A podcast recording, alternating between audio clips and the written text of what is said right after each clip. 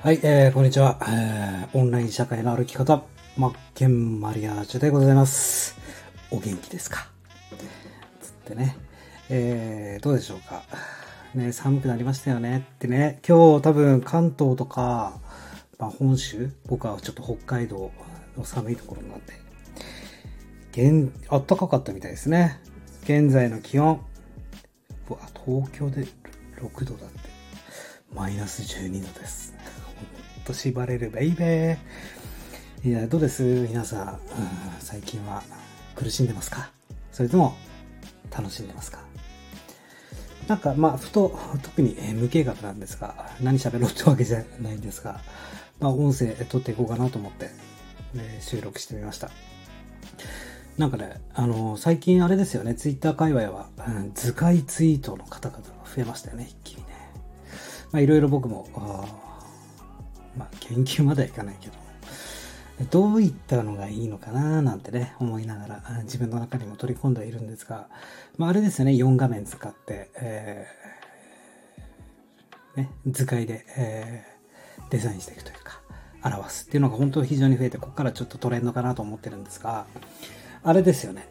要はインプレッションってやっぱり大事だと思うんですけど、そのツイッター僕なんてフォロワー 100?100 100何人しかいないですけどね。100何人しかいないやつが偉そうなこと言って、ね。えーそうなんですよ新しくね、アカウント作ったんでね、ちょっとずつ、ちょっとずつ育てていこうかなと思うんですが、その4画面、まあスマホで見るパ、パソコンで見るで違うけども、その4画面で、やっぱりクリックされるっていうのがやっぱり大事だなっていうのがね、思ってて、そのクリックされるんでも、えっ、と、まあ、クリックされないでも、フォント、字のデカさですよね。字のデカさが分かると、多分これクリックされないで、ただ見られて終わりだなと思ってて、で、タイトルっていうかね、タイトル的なところは、やっぱり大きい文字で見させるようにして、で、中身の文字というのは、クリックしないと見れない。かといって、やっぱり引きつけるタイトルってやっぱ大事だなと思うし、何々の方法とかね、えーそういったフォントは大きい方がいいと思うし、で、やっぱり気になるって方はクリックして見ないと。だけど、フォントの大きさが、その、ね、何々の方法って興味あるタイトルつけてて、ちょっとその中身の解説もフォントが大きくて見えてたら答えがわかるわけじゃないですか。ちょっとここって大事だなと。で、あともう一個は、ツイッターの、僕最近知ったんですけど、あの、場所ってあるじゃないですか。投稿してる場所。プロフィール、自分のご自身のプロフィール説明欄に URL 入れるとこありますよね。その上あたりに位置情報。うん。そこって本当は位置情報入れなきゃいけないですけど、あれですよね。そこに文字入れれますもんね。で、僕も、僕のツイッターも、この位置情報のところに、えー今すぐ視聴する方はこちら、みたいなマークっていうか、文字とマーク入れたんですよ。そうするとね、うまいこと、誘導、誘導というか、えーいかにクリックされるかが大事なんで、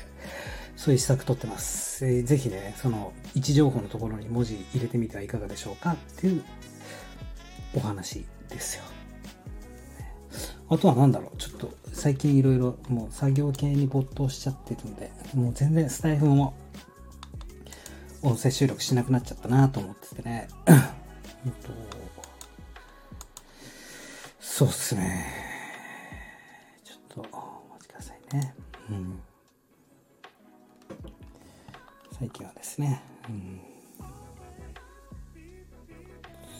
そ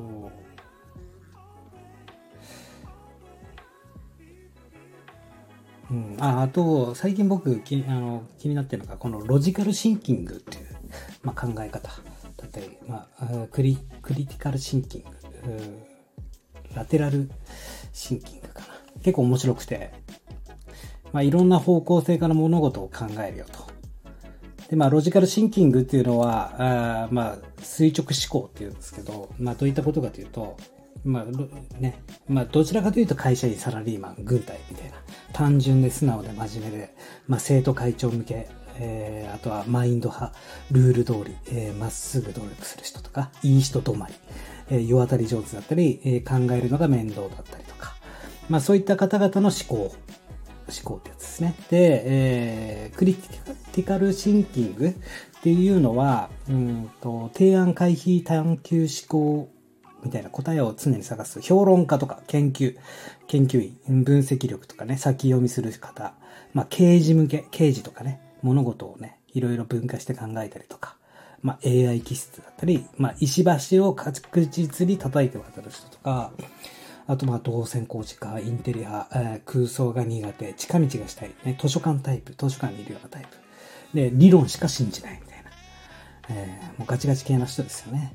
で、もう一個、ラテラルシンキングっていうのがね、僕結構これ好きで。まあ、どちらかというと僕、まあ、クリティカルよりかラテラルよりかなと思うんですけど、まあ、斬新だったり、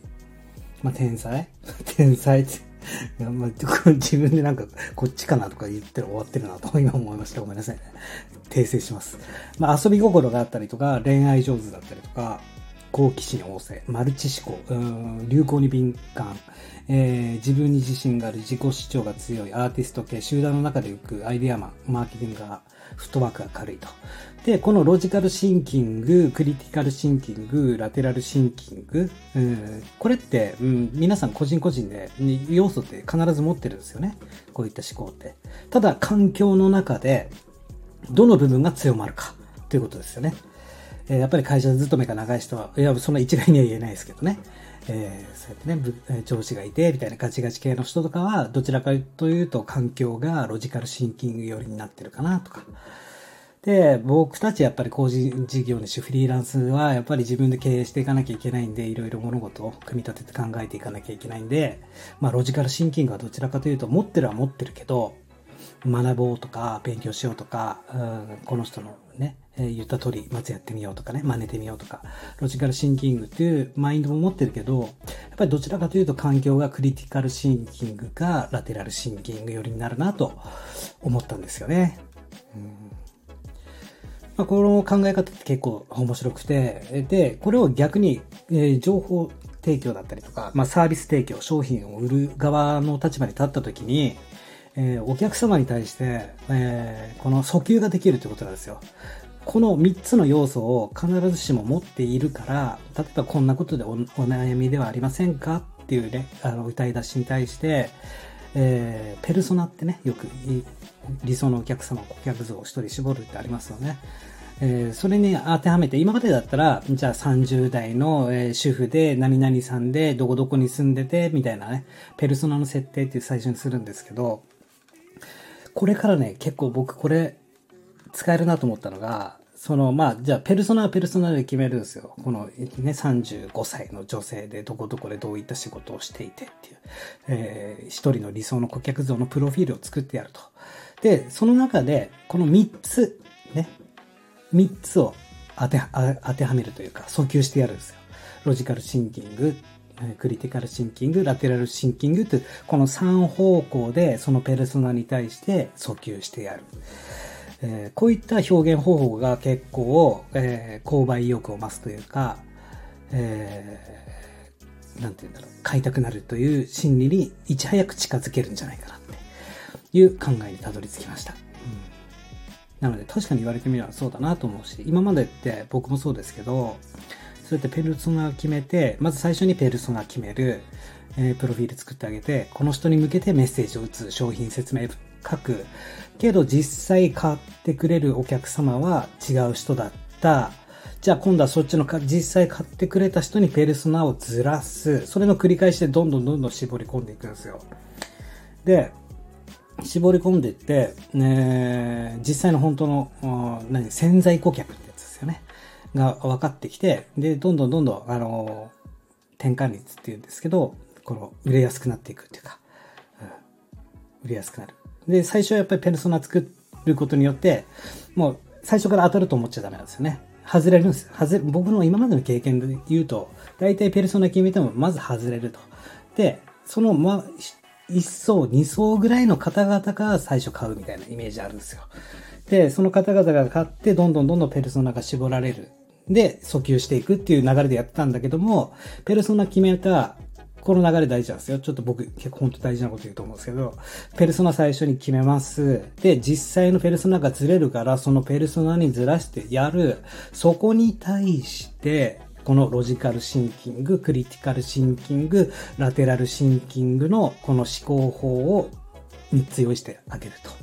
こんなことでお悩みでありませんかとか、いうことに対して。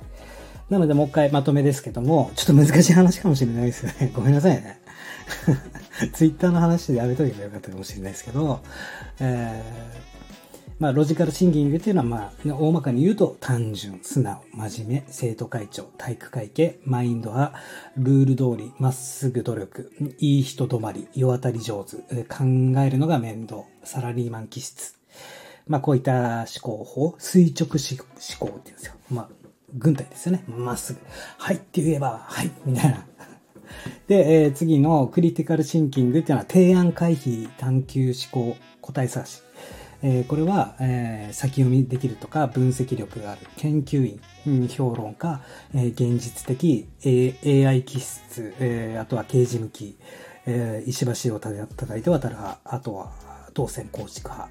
えー、インテリ系、空想が苦手、近道がしたいと。で、図書館にいるようなタイプ。理論しか信じない。で、もう一個がラテラルシンキング。今度は水平思考。可能性を広げると。ね、可能性を広げる。えー、斬新だったりとか、天才、えー、遊び心がある、恋愛上手、えー、臨機応変、え、好奇心旺盛、マルチ思考、流行に敏感、自分に自信がある、え、自己主張が強い、アーティスト系、集団の中でよく、アイデアマン、マーケティング派、フットワークが軽いと、いろんな答えを、可能性を広げていく人。みたいな。この3つに、えー、分かれるってことなんですけど、えー、この3つの考え方を訴求として、訴求ポイントとしてペルソナに向けて打っていくと、より、えー、購買意欲が増すと思います。まあ、何のこっちゃっていうね、久々にこのスタイフで収録したんですけど、こんな話ですよ、では。えー、まあ、最近僕は何をやってるかというと、まあ本当動画講義のコンテンツをひたすら作っていって、えー、まあ裏で、裏で、裏で、裏方でずっと動いてるって感じですかね。そうですね。うん、動画収録したりとか、音声収録したりとか、まあ仕組み構築系が多いですね。動線構築、土台作りとか。してるかなと。で、もう2月ですね。あっという間ですね。去年の2月何やってたろうと、もう多分すっげえ暇してたんですよ。なので、まあ新しいことやったりとかしてたんですけど、2月、ね、もうあっという間だね、本当ね。うーまあ2月はやっぱりね、世の中的にも暇になるんで、で、まあ多分、うん、インフルエンザ毎年もそうですけど、コロナとかも少し一旦落ち着くかなと。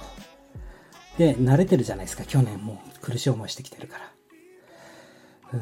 うん、なので、うん、ここで暇だからって暇な時間をゲームとかそういったことにね、ゲームも、ゲームももちろん頭使うからいいですよ。うんねえー、1月2月は僕は毎年学習の時間に、時期に当ててますね。新しい、新しい知識を得るために、1月2月、この特に2月の暇の時には一気に、え学びというか、新しい知識を入れて、で、そこから3月から実践に動くみたいな。で、えー、9月から年末に向けては、まあ、物販の方が、アマゾン販売の方が忙しいんで、そっちに注力してますけど、このルーティンができるかな、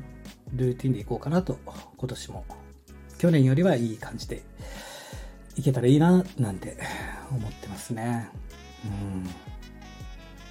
うん。まあ、とにかく引きこもりですよね。うん、やってるかなと。最近驚いたのがセブンイレブン、セブンイレブンが、ね、自動レジになって、自動レジ、セルフレジになってたと。今まで、もちろん、あの、今のコンビニって、全部レジって自動で、あの、お金計算して、ね、従業員の方がお客様にお金渡してるけど、そこの生産のとこだけお客様側がやるっていう風に変わってて、ああ、これから本当もっともっとね、人手って人のもう AI というか機械化されていくかなって思ったし、まあ僕の住んでるところの周りの飲食店はわたわた潰れていくし、こうやってね、緊急事態宣言なんて出たら、今まで夜勤で働いてた人が仕事一気になくなるわけですからね。もう明日は我が身なんですよね。本当まあこの先どうなるかわからないですが、うーね、いきなり終わりが来るというお気持ちを持って、お互い頑張っていきましょう。まあ何か僕にできることがあったらいつでもメッセージ、メッセージください。ということで、オンライン社会歩いていきましょう。マッケンマリアージュでした。久々にやっちゃるべ